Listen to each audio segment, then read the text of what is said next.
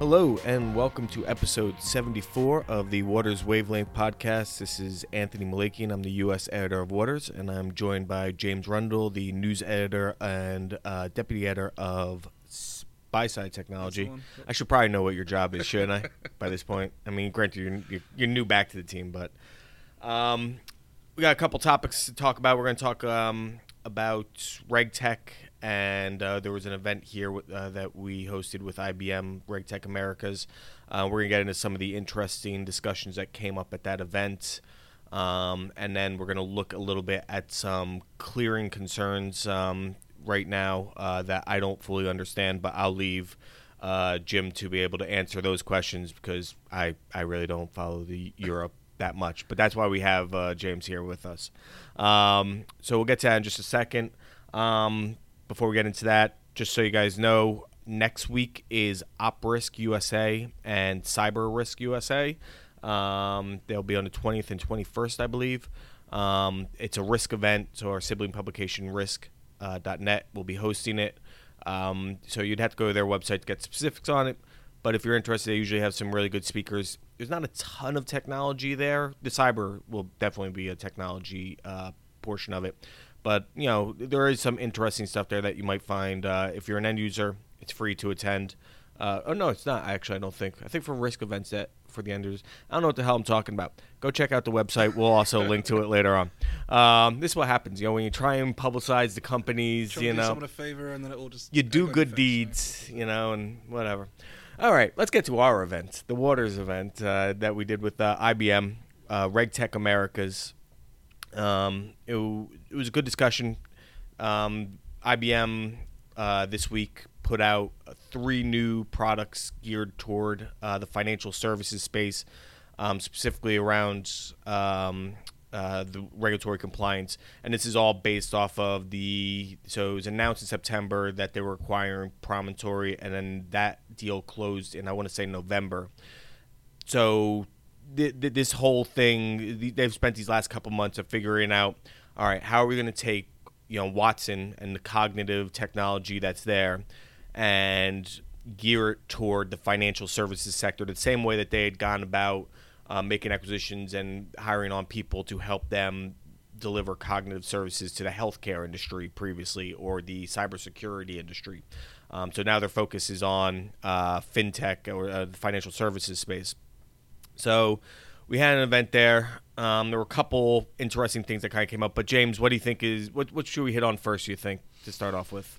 Um, well, I think first of all, we should, do we need to outline what cognitive is? Maybe listeners won't even know. So yeah, I guess that, that's yeah. So it's what's AI, it's uh, pattern analysis. What's your? Yeah, I would say it's uh, machine learning. Um, basically it takes it combines cognitive computing which is uh, intelligent robotic process automation identity resolution network analysis machine learning um, to help compliance be more efficient in you know things like uh, know your customer and anti-money laundering alerts uh, thing along things along that space so that's kind of they don't view it as artificial intelligence. IBM doesn't like to really use that term. They like mm-hmm. to use um, augmented intelligence.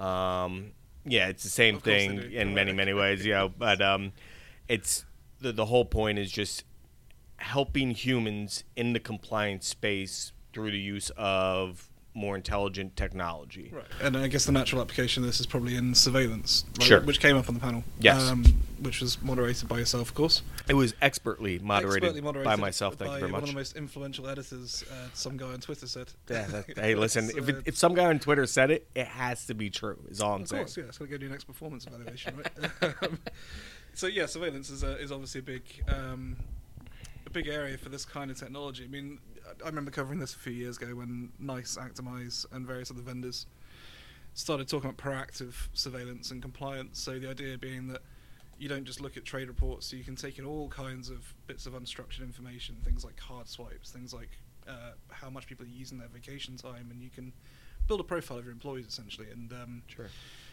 when we had all the scandal around things like Kweku Adoboli at UBS, um, with the rogue trading that went on there, and with um, various other people as well throughout the years, um, Jerome Kerviel, um, Nick Leeson. The idea being that maybe you can use this information to front run that to a certain extent and kind of maybe identify problems before they happen. If people are sort of you know not taking vacation time or they're coming into the office at weird hours, um, what are they up to? Um, Yeah. You know, and you can take a closer look at them as a result. The interesting thing I thought out of the panel there was that this has now gone a step further. So you're not just using complex event processing machines or like things like Apama and stuff that they used in the past. You're now using this cognitive framework to analyze all of this information that's coming into the organization and the computer and the machine can look at it. And whereas a human might look at all this data and just see a complaint here or a, something personal here or something else, and they wouldn't necessarily connect the dots, the machine can now look at this and say, well, actually, you know, if you look at this and you look at this and you look at this, they might be connected, and maybe you should look at this employee a bit further. So it was really Yeah. interesting. I thought just you know taking that information and building a profile. Yeah, they were gi- they gave a presentation and they showed one area of surveillance of an employee, and it looked at three separate things. Um, first of all, it was uh, trade size was a little bit different than the normal trade size he would do, and the timing of the trade was a little. It happened right before a big event involving um, of, of a security. So it took that information, which on itself, you know, maybe just did a good job of research or whatever. Maybe just did that. Um, then it did his communications and said he has emails and it said it's a, another rainy day in Seattle and the company was Seattle Pharmaceuticals and somebody from Seattle Pharmaceuticals emailed him said, "Hey, it looks like it's going to be a rainy day here in Seattle. You don't want to get drenched, so make sure you bring an umbrella or something like that." Right. So get out the trade before the results come out. kind of thing. Exactly. Right. So if you a, na- a, a regular surveillance system wouldn't pick up any of that. Mm-hmm. You know, wouldn't wouldn't pick up that as it recognized that there was negative sentiment in that email coming from Seattle Pharmaceuticals, which it then tied to the trade. Then the third piece of that is the human resources end of it was the guy only got 65% of his bonus. Um, so it took the trade uh, activity, um, his email communications, and his internal HR and made three distinct links and then provided evidence to the compliance official to show the surveillance that to show that this is sketchy Yeah. so he's doing something that you might want to go and look at and we and it had like it says like Watson's like had 80% you know um, sure that you should you know check this out or something I'm not sure the exact terminology so it's certainly interesting it brings up the question then of how much should a firm be surveilling their employees? How much pri- are there privacy concerns that kind of come into this? How much does a bank want to know? You know, there's plenty that we can sit here and we can talk, but if you talk in hushed tones at a bar, you know, there's very much of I don't want to. I only know what I would really need to know uh, mentality that exists there. So I, I've always wondered about how much traction will this kind of service really get? Because how much monitoring do you really want to do of your employees? Is it worth it, or do you kind of want to make any trade? Did he just make a good trade that made them a lot of money that would have been very hard to catch him on, judging by the thing? But this this you know, you're basically creating technology to create rats. So I'm part Sicilian, so you know, it's uh, you know, we always talk about the rats. So, Yeah, that's just my wife who is half Yeah. Sicilian as well. um, so I think that was an interesting thing. But uh, what was your kind of takeaway uh, from that? Yeah, I mean, so I think that's really interesting. Um, it's a really, I think, little discussed dimension to this. I mean, obviously, from the surveillance perspective, your prime job is to protect the bank. But that's Mhm. your only concern, really, at the end of the Yeah. day. Um, so things like trade activity, things like communications within the firm, things like uh, you know HR files and everything else. I think they're all fair game because at the end of the day, that's kind of what you give up in exchange for your employment and the other kind of benefits you have. Mm-hmm. What I found really interesting was on the panel, they weren't necessarily talking about that though. They were also talking about things like if their employee had, well, or was approaching bankruptcy, for instance, that should maybe feed into the surveillance system. Or uh, they also talked about social media monitoring as well. And you know, I think there is a question to be asked. I mean, their answer to this was there isn't privacy in a bank because Yeah. at the end of the day, you know, anybody, I think one of the compliance officers said, on a bad day, anybody can do something terrible to the bank, and you know, it's all about behavioural kind of analysis as well. But I do think that you know, if you are going to develop the system that takes in all this information, if you start looking at their trade, you start looking at their activity in the bank, fine. If you then start bringing things to their personal life, like their bankruptcy, okay, you can argue that you know you get credit checks when you join a bank. Um, Yeah. You have to be within certain financial soundings to be able to work there. for obvious corruption reasons. Damn, I'll Um, never get to work at a bank. Well, that was my main. yeah, exactly. I was hoping to look at my credit file. Apparently, it doesn't exist. Um, but uh, you start looking at social media, and okay, right, fine. If you see that, if you're investigating a suspicious trade, and you see that they're friends with the CFO at company X on Facebook, and suddenly they're going to trade in options ahead of their results or whatever, fine. But then you also might pick up things like their kids have unfollowed them on Twitter or something, or Yeah. their relationship Yeah, status has into it, yeah. changed, uh, or you know, the last post they made on, on Twitter or Facebook was automatically geotagged with the oncology ward at New York Presbyterian or something. yeah, Um, and you don't need to be a genius to kind of figure out from the metadata what's going on there. Now, the question is, is that necessarily salient to their job? And Yeah. should surveillance be incorporated in this? You can argue yes, because it maybe does affect their performance, their emotional standing, whether they're likely to engage in a fraudulent act. But then also you have to wonder: should there be levels of control about this? Should a, uh, should a surveillance analyst in Topeka, Kansas, be looking at this from a banker in New York? What is their business? It's no Yeah. business of the company. And you start getting to a situation where if you start having this predictive surveillance over people, where you start thinking, okay, can I look at this and can I think this person is likely to do something bad for the bank ahead of time? That's kind of there's an element of presumption of guilt without kind of you know actually doing anything. It's a bit minority report, right? Yeah, in the first exactly. So my thinking about this is that you know the guys on the panel were very very direct and said you know very slightly glib response just saying there is no privacy or like they used to Yeah. monitor our keystrokes and you can't believe what people put on company email I know everything about them that kind of thing fine but maybe there should also be some thought given to the controls around who accesses this data not least of all because as well if you're building these intensely detailed profiles of your employees what happens if someone gets into your system and gets all that information Yeah. suddenly they have not just professional background but your personal background for someone who raises all kinds of concerns about identity theft, about could you be making the problem of extortion or blackmail worse? Instance, you know, I think it's something to be, to be considered. and also the fact that you can now start to drum up reasons. Obviously, in the U.S., you're you're at will, so it's much easier to fire somebody here in the U.S. than it is in, say, the U.K. Right. I'm not sure about other jurisdictions, but I, I know just from being a UK-based company and uh, the the laws that they have there and the laws that we have here in the U.S. You can start though to drum up a case against somebody that's really not there in many ways too, and I I I, I hate the the privacy angles of this, you know. Mhm. And yes, you don't have privacy in many wa or many ways you sacrifice your privacy on social medias and stuff like that. You are signing a contract, even if there isn't a contract, you know, there that says I am giving away a large piece of my privacy, even if I have all my privacy settings to a high level.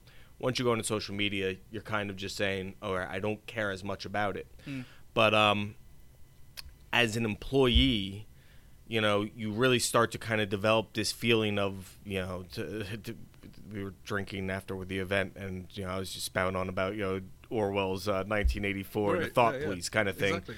Yeah. What are we going to start red flagging to compliance departments, and where they're going to just now the compliance department is going to know every last little thing about you when that used to be an HR kind of role, more or Right, less. Now all of a sudden, we're now handing over this kind of information that. Well, and does that information then go to HR as well, or does it stay in the compliance department? Because then you then wonder if someone is potentially dealing with a serious illness they haven't informed their bosses about, or a divorce or something, Yep. and it comes around to, you know, the big banks, um, time for giving them the nod for like promotion to MD or to partner with things. Does that information then get incorporated? They think, well, you know, this guy is going through a divorce, maybe we shouldn't give him the promotion. Everything else he does is fine. Yeah. You have this information about this guy that is not necessarily related to the job, but then you think, or if someone maybe is pregnant, hasn't told work, or that kind of thing, you know, does that then affect their future prospects with the company? How does that information get sequestered and hidden from places that shouldn't necessarily have it? I think it's an interesting angle to explore. And I also think that this is very cynical view of it, Mm. but there's very much a, a culture that you know you have to establish, Mm. and it's both as a company wide, you know, because these kind of technologies will, at least in the beginning, be mainly for the biggest institutions, banks, and largest asset manager kind of things. But um, so you develop a culture, but each individual office, subsite office, kind of develop its own culture. Even each individual desk, you know, your your fixed income traders are going to have a different culture in many ways than the equity traders and the FX traders, stuff like that. Yeah. I almost wonder if these kind of technologies are a way to safeguard the the higher ups from the responsibility of should something go wrong, be like, oh, you know, now we're going to start to choose to these red flags that that were there. We're going to really start to choose to listen to them now mm. because this can help us kind of scapegoat our way out. Right, it insulates the higher brackets from, and that's also a really interesting point considering the focus has been so much on conduct over the last few years as well. Yeah. I mean, particularly with the FX scandals and everything else, where people are saying, you know, conduct is really driven from the top, and there've been rules put in place about senior management, you know, responsibility and that kind of thing. Yeah. Yeah. Is this a way to then use technology to insulate senior brackets or circumvent it? You know, it's a serious question. looking at the events outside of the surveillance end of it, um, the the kind of the reg tech space, the you know, so we had our nice little conspiracy theories there. As you know, me and you were both, we come on. we- Me and me and J- James are very different ends of the political spectrum in many ways. Right. But in this, we kind of come on the circular end of it and be yeah. like, no, we just don't want people spying on us, man. Yeah, like- anarchic middle. Yeah. But um, so I think that the other interesting thing then um, that came out of it is just the AML KYC piece of this. Mm. This is gonna. This is an interesting battleground that you're starting to see. You know, IBM's now going to make a big push. in. I wonder what companies like Markit with its uh, KY3P something like that, yeah, I know what you KY3C mean. or something yeah. like that uh, offering. Thomson Reuters has a big offering out there. I know. Um, who else might be uh, uh, off the top of my head? I, I'm trying to remember So who else. Thomson, you've got Markit, you've got. Uh, does Axiom do it as well, or is it? or- Axiom, I think, might be in there yeah, too. yeah. Yeah, There's quite a few players who do it. So it's int- the sales pitch that IBM is going to be able to make. Mhm. Watching the pitch that they, because basically this was, you know, uh, the first part of this uh, conference was. So our panel was just we had uh, Andrews and uh, James wrote up a good uh, article on it. Uh, com- it's uh, titled "Compliance Chief Turned to uh, Cognitive Tech for Surveillance," and we'll link to that story. You can read that. The beginning part of this um, of this event, though, was kind of just a sales pitch as far as here's our offering, here's how we're working with Promontory, here's how Promontory is helping us to improve Watson.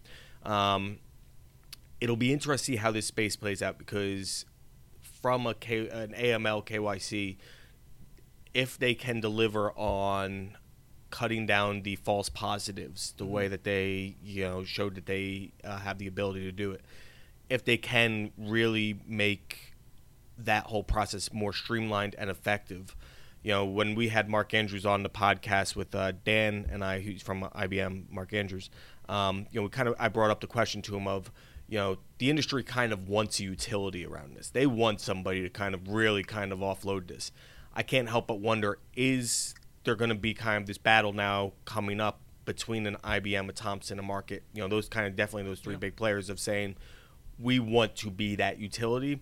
Is there enough room for everybody to play in this swimming pool? I don't know. Do you have any kind of thoughts on that? yeah, I mean, uh, the the pool will definitely shrink, and I think um, you know if IBM can bring this. I mean, quite frankly, I don't think it's any hyperbole to say awesome power of Watson, right? We've, Yeah. You know, we can accept that it's a pretty powerful machine. Um, to bear on this, then I, they're winners, right? You know, Yeah. the bank's going to look at it and go, right, we need to do AML and KYC checks on our clients. We don't want anybody who's on a sanctions list, anybody even slightly involved with terrorist financing, because if we do, then we are royally screwed. Yeah. Well, not only just in America, but everywhere else in the world that's going to fine us. You're going to pick the guy who's going to give you the best result at the end of the day, and that's the way it works in the market. You know, if your OMS is better than the other competitors, they're going to pick you. So I think yeah, IBM, curiously for an entrant that's not a financial services specialist necessarily as well. I mean, it has a financial division, Hence Promontory, but and yeah. promontory, right? Yeah. But isn't like a Markit which grew up in the industry or like a Thomson Reuters which has done Yeah. the same. So I think it's really interesting. I think they definitely have a really good chance to steal the boat on a lot of these people. I think it's also interesting. You know, I I have no real insight in it, but to me, looking at the big, you know, kind of the cloud players in this. So you have AWS, Google Cloud Platform, IBM, Market, uh, Microsoft Azure. I, I wonder if IBM kind of looked at the market and said, okay, AWS, especially on the public cloud space, has really jumped ahead as far as the storage end of it is. Google has had a lot of good effect, especially amongst you know the prop trading shops for the front end high speed uh, analytics Yeah. um, for trading decision making. Uh, Microsoft very much you know tied to the workflow processes. I wonder if the, you know IBM looked at this and said, "All right, we got to get into the financial services sector. Where is our best opening here?" oh, regulatory compliance. No one else is, fo- you know, th- those other guys I just mentioned haven't really focused as much, even though they do, they can help you with that. Surely, from a cloud perspective Yeah. and in analytics, they haven't really addressed it full on. And so I wonder if IBM now has just said, this is our opening right here.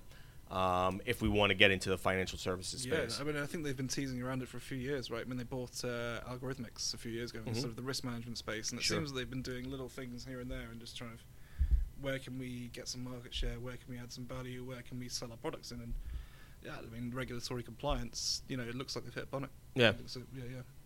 So we have a couple articles, like I said. Go check those out. Um, my article on uh, IBM, just specifically on what they're offering. Jim's article on what the C, uh, couple chief compliance officers from uh, and chief operating officers from Nomura, Bank of China, and Guggenheim uh, Securities and, And uh, uh, Bank of Montreal. Bank of Montreal, yeah.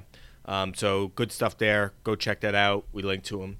Um, the other interesting story, uh, as I mentioned before, um, looking James and uh, our European reporter Agalos uh, combined to write a very good deep dive into new EU rules that suggest London-based clearinghouses may be forced to relocate to the eurozone.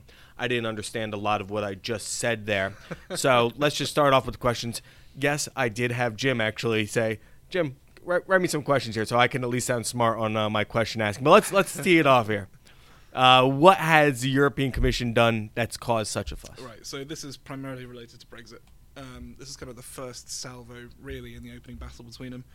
What the European Commission released uh, was after a few consultations, after a lot of noise over the last few years, they released a document saying that um, they're going to split clearinghouses into two brackets, essentially. So there are the the smaller clearinghouses um, who they're not really that fussed about, and they can continue as they were largely through things like equivalence, where if the European Commission determines uh, a foreign country's rules are strong enough, they can market services in the European Union. For the systemically important CCPs, though, those that really handle the bulk of derivatives trading, um, they're saying that they're not convinced their oversight um, from the EU into these third countries, as they call them, external countries, is sufficient. They're worried that there are financial stability concerns, and they want a greater say and a greater view of what goes on, really. Now, at the extreme end of this, they said that for the really systemically important ones, so really there's a third tier here, they might be so lacking in confidence of their ability to properly oversee them that they're saying to them, well, if you want to continue services in the European Union, you have to relocate to the Eurozone. Okay. So there are institutions such as the European Securities and Markets Authority or ESMA or the European Central Bank can actually have you in their territory, in their jurisdiction, and oversee you directly and go into your shop and see what you're doing and that kind of thing as well. Um, it's written somewhat facetiously in a way because it talks about third countries and it talks about foreign non-EU states, but really it's just directed at the UK. I mean, Okay. the US and the EU have a treaty that took about four years to hammer out over recognising each other's derivatives rules. So people like the CME and that kind of thing are fine. They're not going to be asked to relocate to Frankfurt anytime soon. But LCH in London handles the bulk of trading, uh, clearing and interest rate derivatives, uh, and for Euro, well, euro-denominated derivatives, it handles about seventy-five percent of it. Okay. So really, what they're saying is, for LCH and for people like ICE and stuff like that, ICE Futures Europe, we don't want you in the UK. When something can go wrong, potentially disrupt the entire financial system, we might force you to move over to Europe, which has raised a few eyebrows, to say the least. Why is this? I guess looking at Europe as a whole, why is this a big deal? Why why should uh, what what's the greatest concern? I guess. I think to answer that, you've got to go back to the financial crisis, um, in which derivatives played a large part. Now, for those who aren't au fait clearinghouses, uh, during the crisis there was a uh, there was a I think it was a G20 meeting in Pittsburgh in around 2009, where they said that derivatives have to be centrally cleared, have to be reported, and have to be traded on electronic exchanges where appropriate. The central clearing aspect works where a clearinghouse puts itself between two sides of a trade. Um, so Morgan Stanley wants to trade with JP Morgan, they agree a swap or something. They can't just do that between each other anymore because the problem was they had no visibility into who was exposed to who and which banks could be taken down if other ones fall down. Yeah. So the clearinghouse stands in the middle and acts as a buyer to every seller and a seller to every buyer, and it guarantees the trade in the event that one party defaults. Now, this is not chump change. These are billions, trillions, and hundreds of trillions of dollars that are at stake every day in the financial markets uh, for derivatives, particularly. the European Union is concerned because a lot of these euro-denominated instruments, and the euro being obviously a European construct with lenders last resort and what have you, Okay. they're worried that it's now being overseen outside of the European Union because the UK is now leaving, and they're not willing to take it. Um, whether that's a reasonable um, approach is debatable. I think um, a lot of the European rules around clearinghouses and how they're governed and how they operate, like the European Market Infrastructure Regulation, was developed in concert with the UK. Mm-hmm. The Bank of England directly supervises CCPs in the UK. ESMA directly supervises CCPs in the European Union. Um, a lot of it's fairly political, I think, to a certain extent. But Okay. you know, it's, they're they're concerned for those reasons ostensibly. Whether that's actually the case is a different story. Okay. And what are the impacts it will have for first banks and those who use CCPs, and secondly for the CCP itself? Right. Um, so, if say the European or say ESMA makes a recommendation to the European Commission that LCH should be located within Frankfurt, um, for the banks, it's going to require a lot of work around what legal jurisdiction does that fall under. So, you know, our contracts are with these people. Do they fall under German bankruptcy law, French bankruptcy law? There's going to be different connections that have to go into one a technology sense. Uh, you know, a little bit of work that has to go on there in a financial sense, if LCH, for instance, I'm just saying LCH, I'm not saying they would do this, um, refuses to comply, then the European Union can add capital charges to trades that go through them as well. It becomes punitive and becomes difficult to trade with that company. For the CCP side, uh, if they have to relocate to Europe, it's going to be a massive cost. They have to move all of their infrastructure over to the, wherever they end up, whether it's Frankfurt, whether it's you know somewhere else in Europe, um, Paris or wherever. They have to move their staff. They can't interrupt trading for a day because, or a couple of days, because that would just mess everything up. These guys do margin calls intraday. They do netting every day. Um, if that stops working, then things go really bad really quickly. So essentially, you have to duplicate your process and then switch over, like kind of an overnight thing. Some CCPs will find it easier than others. I think. I mean, LCH has a Paris-based CCP already, um, through which it does uh, its CDS trading and Okay. It's listed aside. But uh, you know, others might find it difficult. Okay. And so far, what's been the reaction from the market? Yeah. Um, so people like LCH released an uncommonly long direct statement saying that uh, you know our job is to manage risk and relocation policies don't make the market safer. They make uh, they make them more prone to risk because you're balkanizing the market, you're fragmenting it. Uh, LCH is normally a king of giving a non-committal, saying we've received the report and we'll consider it in you know due time. The fact that they released three or four paragraphs on this um, and had such language shows that they are genuinely concerned But. I think um, a few other people we spoke to as well, um, people at SIX, were also just like, well, things are working the way they are now with equivalence. Why do you need to introduce this new bracket? Okay. On the other side, you know, ESMA, um, which is now going to be responsible for a lot of this, uh, we're saying, you know, we support this. Um, they were quite adamant that they need more money if they're going to do it. I think um, ESMA being notoriously underfunded, especially in comparison to other regulators. And then the people who are really going to benefit from this, people who are already in the eurozone, people like Eurex Clearing, were just like, well, yeah, we fully understand it. No, this is great. Yeah. Come on, you know, come to Eurex. um, so yeah, I mean, it's definitely opinion is polarized depending on the winners and losers and who's already in either part of the establishment that made this choice uh, or in Europe already, and then the other guys who are just going, you know, Yeah. it's, uh, what can we do? Well, the article is uh, the title is uh, "Tech Challenges Loom as Europe Eyes London's Clearinghouses." Again, we'll link to it in the um, in the post on waterstechnology.com. It's good stuff from uh, James and uh, shout out to Agalos who uh, did some good reporting as well. Yeah. Um, I wouldn't have been able to help in any way because again, I didn't. Under- I fell asleep while James was uh, just describing everything that we were just talking about there. This is- point where you kind of eyes glaze. Yeah, just be like, "Oh, God, are we go, almost done?" Why does this? Let's talk about one thing that I do love that I am an expert on, Okay. and that's boxing. Great. Yeah. Um, I am an expert on, and I was horrifically wrong.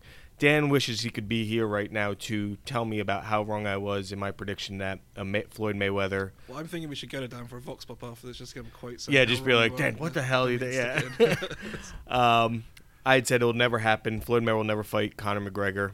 Um, the fight has been signed. It's going to be in August. Which is incredible, right? I mean, these are two very different sports. Yeah. Uh, like, I'm- mean, I don't know much about boxing or MMA. Um, I'm more of a kind of ball and net fan, but um, Yeah. What is the significance of this? I mean, how difficult is it going to be? Are they going to have a boxing match? Are they going to have an MMA match? Are they a gonna- straight up boxing match. Um, in boxing, there's a ton more money to be made in boxing than there is in MMA. Even though the UFC as a company, its valuation is over a billion dollars. You know, it, it's a it's a hugely successful organization.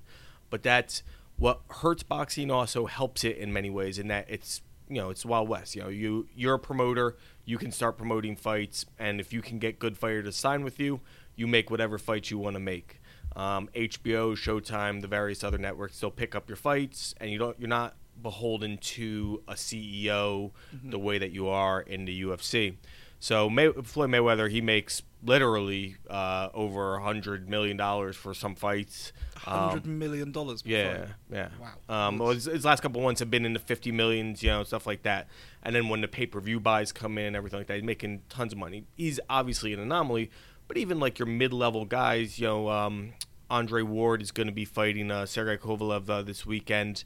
They're going to be each making about six point five million dollars, I think, for this Right, fight. so they're not starving. Yeah, So, and you know you just don't make that kind of money for one uh, you know for one fight in the UFC unless you are truly the biggest names in the sport. Conor McGregor is going to get paid a ton of money for this. I'm not sure what the final breakdown of it gonna is. what's his, what's his profile in the UFC? Is he one of their biggest fighters? he's one of their big. He's he is their biggest star Or- right now. But yeah. even though he lost, um, he he avenged uh, his loss. Um, so, but he hasn't been in the UFC. He's been trying to get this fight made for a long time. So it's gonna happen. Um, I would be. Sh- Floyd Mayweather, whatever you want to say about him, a lot of people don't like him. He's one of the great fighters that this sport has ever seen. Mhm. Um, you know, so there will be some that'll say he's top ten. There'll be some that'll say he's top twenty-five, and then you'll have the old curmudgeons. He's no Sugar Ray Robinson. He's one hundred. it's like, shut, please shut up, my God.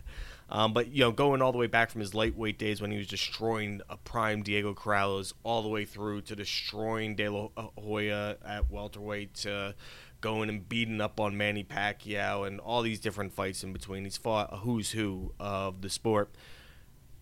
Mc- McGregor has outstanding boxing skills for MMA. But it's important to remember that in MMA, the best boxers don't go into MMA. They they make more money in um, boxing, so they stay as boxers. Mhm. The best wrestlers go into MMA. The best uh, judoka go into MMA. The best jiu-jitsu go into MMA. The best kickboxers go into MMA. Boxers stay in boxing. Um, so Conor, who has outstanding boxing skills for MMA, has never fought boxing, has never uh, fought as a boxer professionally, and is now going to go in against one of the greatest fighters of all time. Yeah. Older, sure, maybe he's lost a step. Hasn't shown it in the ring yet, but he hasn't fought. You know, but you know he. He's been beaten everybody except 49 times somebody was put in from him, and 49 times he clearly walked away the winner. Diego Corral or um, Jose Luis Castillo, the first fight, you can make a case that maybe uh, Mayweather, you know, escaped by, even though I had Mayweather winning that fight. But yeah, sorry. No, I was just going to say. I mean, why does he want to do this? Do you think? I mean, it, just the money, or is it, is it the? I think with? McGregor, the thing I really respect about him is he has such a supreme confidence in himself. He thinks he's going to win. He has no he has no doubt he's going to win. I think, and he wants his fight to show that I'm such a bad sob. You can put me in with the best boxer of all time, and he knows that you know Mayweather's a little bit old now, so he's not fighting a prime Mayweather. Mm. I'm going to be the guy that beats him. I'm going to be the one that's going to put the one loss on his record there. Okay, it's just weird for a different code. I mean, is MMA looked down on by boxing generally, or is it sort of?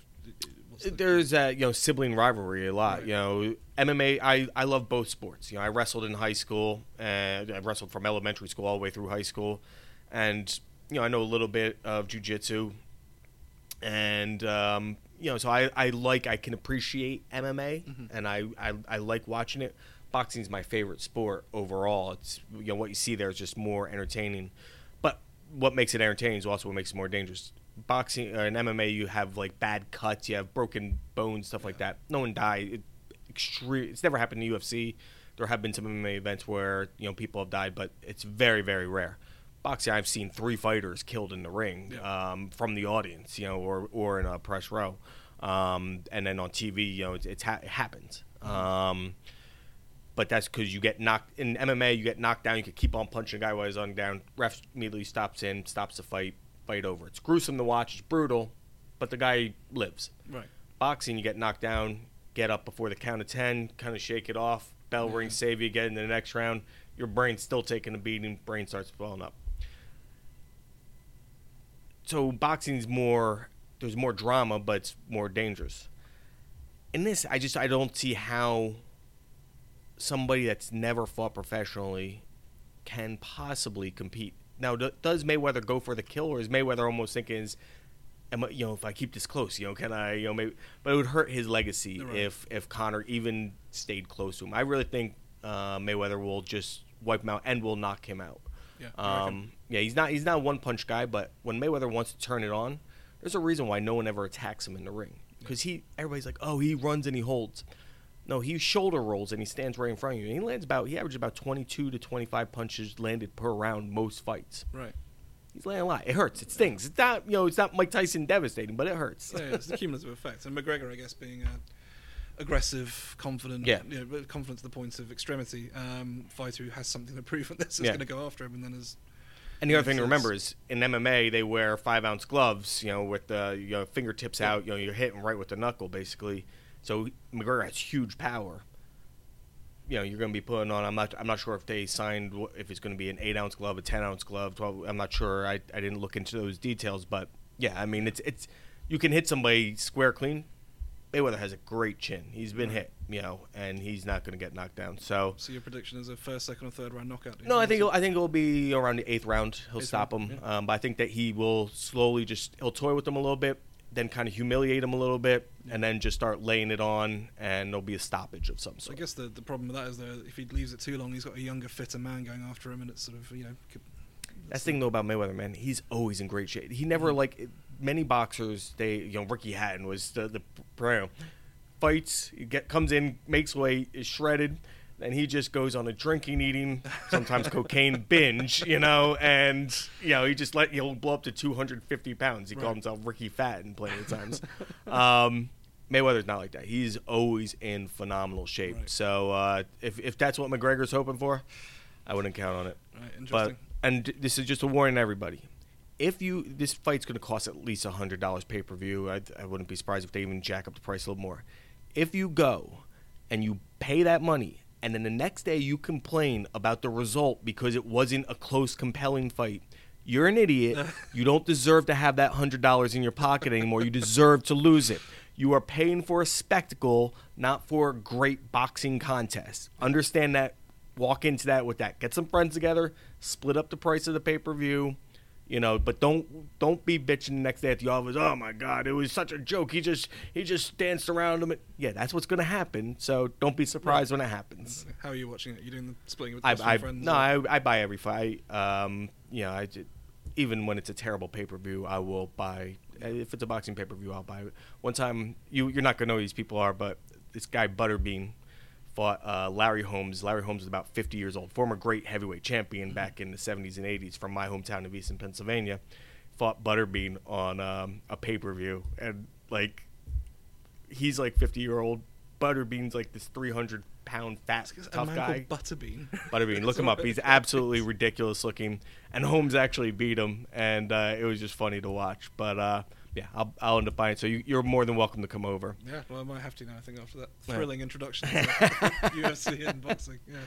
All right. Um, well, so again, OpRisk and CyberRisk USA. Go to risk.net to find out the details on that because I obviously did not give great details to Well, I begin used with. to work for Risk and I don't even know. So There you go.